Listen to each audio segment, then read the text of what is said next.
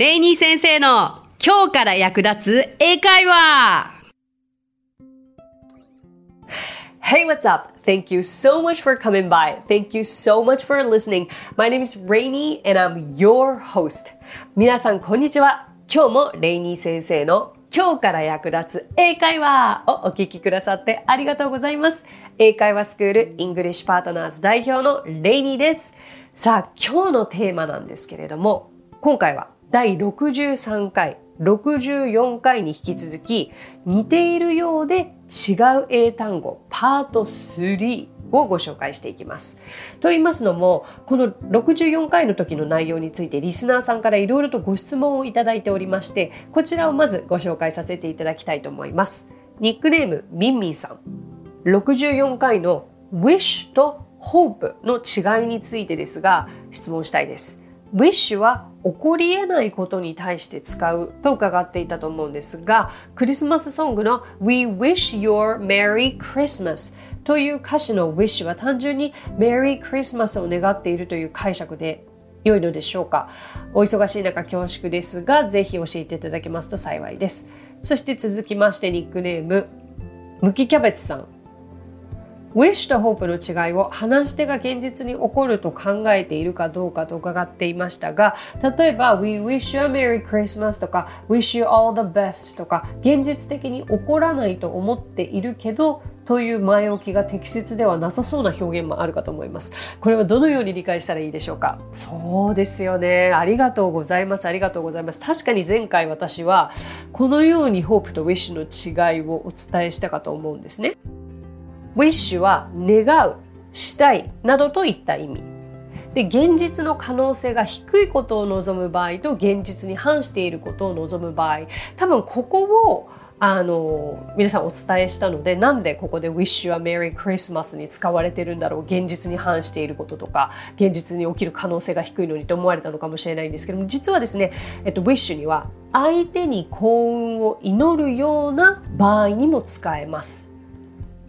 わかります。だから、えー、ここでのクリスマスソングなどで使われている時にはあの相手に幸運を祈りながら Wish you a Merry Christmas あなたが素晴らしいクリスマスを過ごすことを願っているという意味が込められているということになります。まず、えミンミンさんのご質問の Wish は単純に Merry Christmas を願っているという解釈でいいのでしょうか？に対してはこれでいいです。そうです。そう、あなたが素敵なクリスマスを過ごせることを願っているということです。はい。だから、その起こり得ないことに対して使うという意味も wish にはあるんですが、これはね、家庭法としてね。だけど、現実にはもう一つ、相手に幸運を祈るような場合に使うというニュアンスもあるので、後者の方ですね。はい。ミミさんのご質問にはお答えできたかと思います。ムキキャベツさんの質問に対しても同じですよね。おそらく現実に起こらないという風な私の言い方が多分印象が強かったんだと思うんです。それはあくまで家庭法としてのウィッシュの使い方ですよね。なんか飛べたらいいのにとか、何々だったらよかったのに。それは確かに現実に起こり得ないけど、それを望むことではあるんですが、このクリスマスに関して、ね、あのもう一つウィッシュには、うん、もう一度言いますが相手に幸運を祈るような場合に使うということで、えーと、そちらで解釈していただければと思います。むきキャベツさんのご質問にもお答えできたのではないでしょうか。でもう一つその hope はもう一度あの前回あ前々回ではないかだいぶ前の復習にはなりますがこう望んでいる期待する見込みなどといった意味があります。これはもう wish よりはどちらかというと、えっと、実際に現実に期待ができたり実現すると信じていることを望む時の場合に使えます。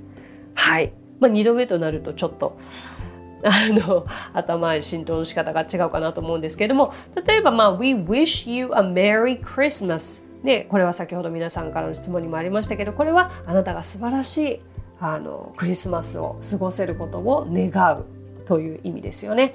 だけどこの wish のその現実に起こり得ないことはどういう時に使うかというと家庭法。I wish I could fly 飛べたらいいのにこういうことですよね。でじゃあホープは例えばもうこれは鉄板絶対覚えてほしいかな。お誕生日の方がいたとしたら I hope you'll have a wonderful year ね。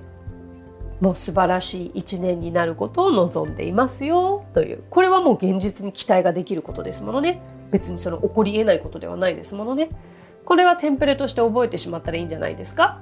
はい。I hope you have a wonderful year. ですね。いいでしょう。これうん。口でも口頭でも言えますしあのまさにそれこそ LINE とかで送るのにもめちゃくちゃ適してますし。ちなみに今日が5月の半ばいやもう後半なんですけれども明日が私のビジネスパートナーイングリッシュパートナーズを一緒に運営している清家先生の誕生日なのでもうこれ打つ準備してますよね私 LINE で実際にも言うでしょうしこれ言えるように練習しておきましょう Repeat after me I hope you'll have a wonderful year はい I hope you'll have a wonderful year very very good okay let's move on 大変だ。5つ準備してるのに1つですごい喋っちゃうと私も喋りすぎちゃうのでどんどんいきますね皆さん。次はね面白いですよ。Close と near の違い。これ分かってそうで分かってなかったという方も多いのではないでしょうか。あの close も near も両方とも近いという意味ですよね。でいいですか？これ close 近いの意味で使う close は、えっと、発音 close になります、えっと、閉まっている場合は同じスペルなんですけど同じ綴りなんですけども close と読むので発音が違うのでここ注意してくださいね。はい。両方とも近いという意味ではあるんですがあのですね物理的な距離について話すときにはこの close も near も本当にどちらを使ってもいいんです。例えば Her house is very close. 彼女の家はとても近い。Her house is very near. これ両方とも彼女の家はとても近いという意味で全く同じに使われます。ただしじゃあどういう時に違いが現れるかというと仲の良さなんですね。人間関係の近さを表したい時には near が使えなくて close しか使えない。これが大きな違いになります。えー、例えばこういうふうになりますね。私は私の母と関係が、まあ、要は仲が良いと言いたければ I'm very close to my mother. I'm very close to my mother. わかります？これを全 I'm very near to my mother とは言わなくてもしこれが間違えて near って言っちゃった場合には物理的な距離家がお母さんの家と近いというふうに取られてしまうかもしれません。さああとはうん関係性ですよね。お友達同士も。私たちすごい仲がいいあの近い関係なんだよって言ってる時は We are very close と言ったりもします。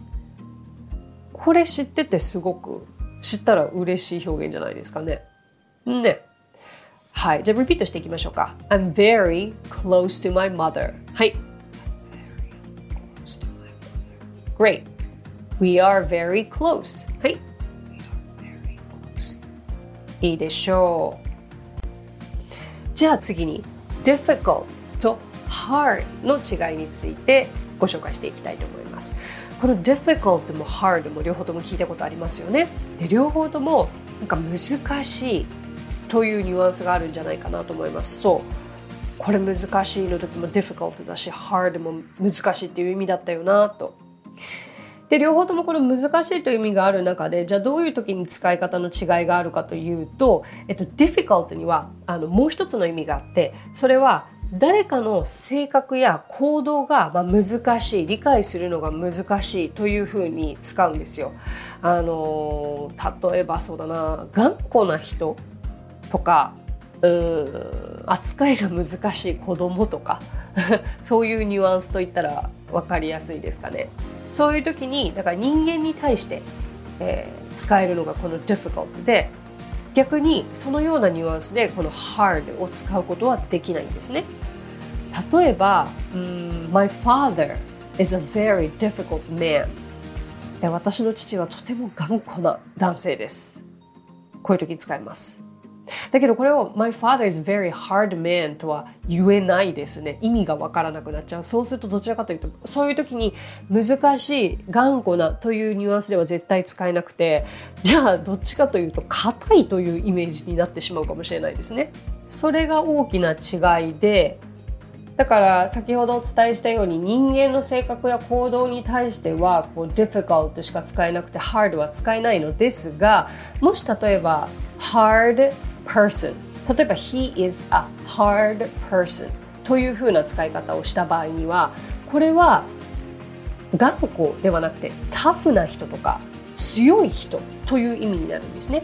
だからこれはもう全く意味が違ってきてしまうので、えー、この違いを頭に入れてもらえればと思います。だけれど同じ使い方としてできるのはそれこそ難しいなので This question is very difficult とか This question is very hard これらは両方ともこの質問はとても難しいとして使うことができます。さあ次にこれ面白いですよ。big と large の違いです。うんどちらもまあ大きいという意味ですよね。でもどちらかというと large の方がビッグより大きいんじゃないかなと思ったりもしますけど別に対して対してそんな差はないですね。まあ large は、えっと、サイズで言うならば日本では SML とある中の一番上。だけど海外で SML って言ってもあまり通じないと思います。small medium, large だからなんか large ってすごく大きなイメージかなと思いきやまあ big とほとんど意味は変わらないです。大きいという意味になります。じゃあこの2つ何が違うかというとビッグというのは主にこう話し言葉口語として使われるというイメージなんですね。うん、それから主観的なイメージも含まれるのがビッグなんです。でそれに対して large というのは、まあ、書き言葉フォーマルな時にも使われますしうんそれからサイズや面積などを表す時にも使われるんです。でビッグが先ほど言ったように主観的だったのに対してラージは客観的なイメージと言ったらわかるでしょうか。じゃあ例文でご紹介していきますね。I made a big mistake. 私は大きな過ちを犯した。大きな間違いをした。この場合の大きな間違いというのは、えっと、主体的な判断基準なんですよ。だからその I made a large mistake というなんか物理的な大きさを測れるものではないのでこの場合は big になります。でじゃあ今度は large を使った例文なんですが large を使った例文は I'll have a large coke とかラージサイズのコーラをもらいます。ということですよね。こういう時に I'll have a big coke とは言わなくてそれってもうなんか全体的に大きい。具体性がないというふうになってしまうのでこれは大きな違いになるかと思いますね。So far so good? なんとなくわかりますか？そうもう一回まとめると、まあ、ビッグはこう主観的なイメージに対して large はもう物理的なサイズって思っておいてくださいただ両方とも大きいというふうには使えますけれどもあの何かもののものを大きさとして測る場合には large が使われるというふうに思ってくださいではでは最後にね、ビッグ・ラージときたらその逆も知っておきたいですよね。えー、ビッグ・ラージの逆といえば小さいが何かというと little もしくは small があると思います。この little も small も小さいという意味ですよね。まあ、ほぼほぼ同じ意味として使うことができるんですがこれもですよ。これはねそう感情的なニュアンスと物理的なニュアンスまあ、さっき似てますよね、まあ、主観的なのか物理的なのか客観的なのかっていうあのビッグとラージもありましたけれども。はい。どっちがどっちかというと little の方がこうなんだろうな。主観的で感情的なニュアンスを含むんですね。さっきで言うならば big と同じですよね。うん、えー、小さいとか小型のとか可愛らしいという表現を含むのが little なんです。なんか私あんまり意識してきたことなかったなと思いました。改めてこの違いを考えた時にいろいろ調べてて。あそうかそうかそうかって。まあ私の場合は多くの人が会話で使っていたえっと、シーンが頭にインプットされてるので例えばこういう表こういう時に小さいを使いたい時は little だろうとか small だろう small だろうとかっていうのがなんとなくこう肌感覚でこうインプットされてるんですよね。でもこう改めて違いを説明してくれと言われた時に私はえってなっちゃいましたね。そう little は可愛らしい。主観的で感情的。一方 small というのは単にサイズ大きさ。さっきで言うならば large ですよね。あの単純に小さいという客観的で物理的なニュアンスを持ちます。なんだか寂しい感じで。でも small dog とも little dog とも言うんですよ。両方とも。でもさっきのニュアンスが含まれてくるわけですよ。small dog といえば客観的にもう単純に物理的な事実として小さい犬なわけです。それに対して little dog は小さくて可愛らしい犬という違いがある。ということを知れるだけでも結構大きいのではないですかね。Look at that small dog 見てあの小さい犬。Look at a little dog こういうふうに表現が変わってくるわけです。ちょっとわかりやすくないですか？だからさっきの big と large も同じようなことですよね。で使い分けぜひ参考にしてみてください。じゃあ repeat after me Look at that small dog はい。Look at that small dog 小さい犬を見て。Look at that little dog. はい。Look at that little dog. 見てあの可愛らしい小さな犬というふうになります。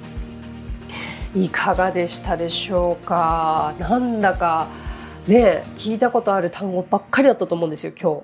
だけど実際じゃあ違いを今まで知っていたかと聞かれるとはっきり答えられるほどの違いは分からなかったというのが多くの方に共通する部分だったと思います。まあ、違いをしっかり分かった上で会話に生かしてもらえたらと思いますし、どんどん試してみてください。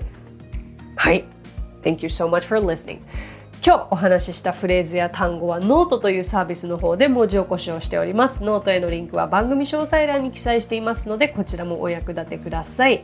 また今回のようにこの番組でご意見ご感想リクエストなどもお待ちしていますので番組詳細欄にあるリンクもしくは Apple Podcast でお聞きの方はレビューを書いていただければ番組内で紹介させていただくこともありますのでお気軽にご投稿ください。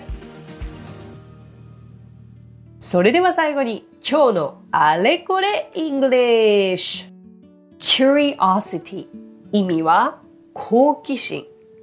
音節は5つで？Curiosity us, it, になります。アクセントは o につくので curiosity になります。一緒に発音してみましょう。curiosity はい。curiosity curiosity はい。curiosity great ちょっと難しいですよね。えー、好奇心は名詞として使われます。好奇心の例文はこちらです。一緒に練習していきましょう。ただの好奇心なんだけど、あなたたちは付き合ってるの ?Just my curiosity, but are you guys dating? はい。Just my curiosity, but are you guys dating? はい、よくできました。Just my curiosity でちょっと気になってるんだけどというふうに使えるのでとっても便利な単語ですね。curiosity 意味は好奇心。発音少し難しくて耳慣れない言葉かもしれませんけれどもこの機会に覚えてください。さあ以上です。So that's it. Thank you so much for coming by. Thank you so much for listening. My name is Rainy and I will see you next week. 今日もレイニー先生の今日から役立つ英会話をお聞きくださってありがとうございました。皆様とはまた来週お目にかかりましょう。So till then, bye! Have a great weekend!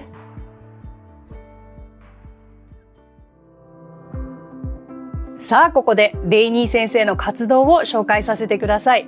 まずはレイニー先生が主催する英会話スクールイングリッシュパートナーズでは私たちと楽しく英語を身につけたいという方を大募集。マンツーマングループキッズすべてオンラインレッスンでもやっています。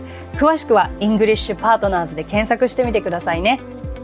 その他1分で見る英語辞書動画あれこれイングリッシュや毎週水曜日22時より YouTube ライブにて生英会話レッスンなども行っています。ぜひそちらの方もチェックしてみてください。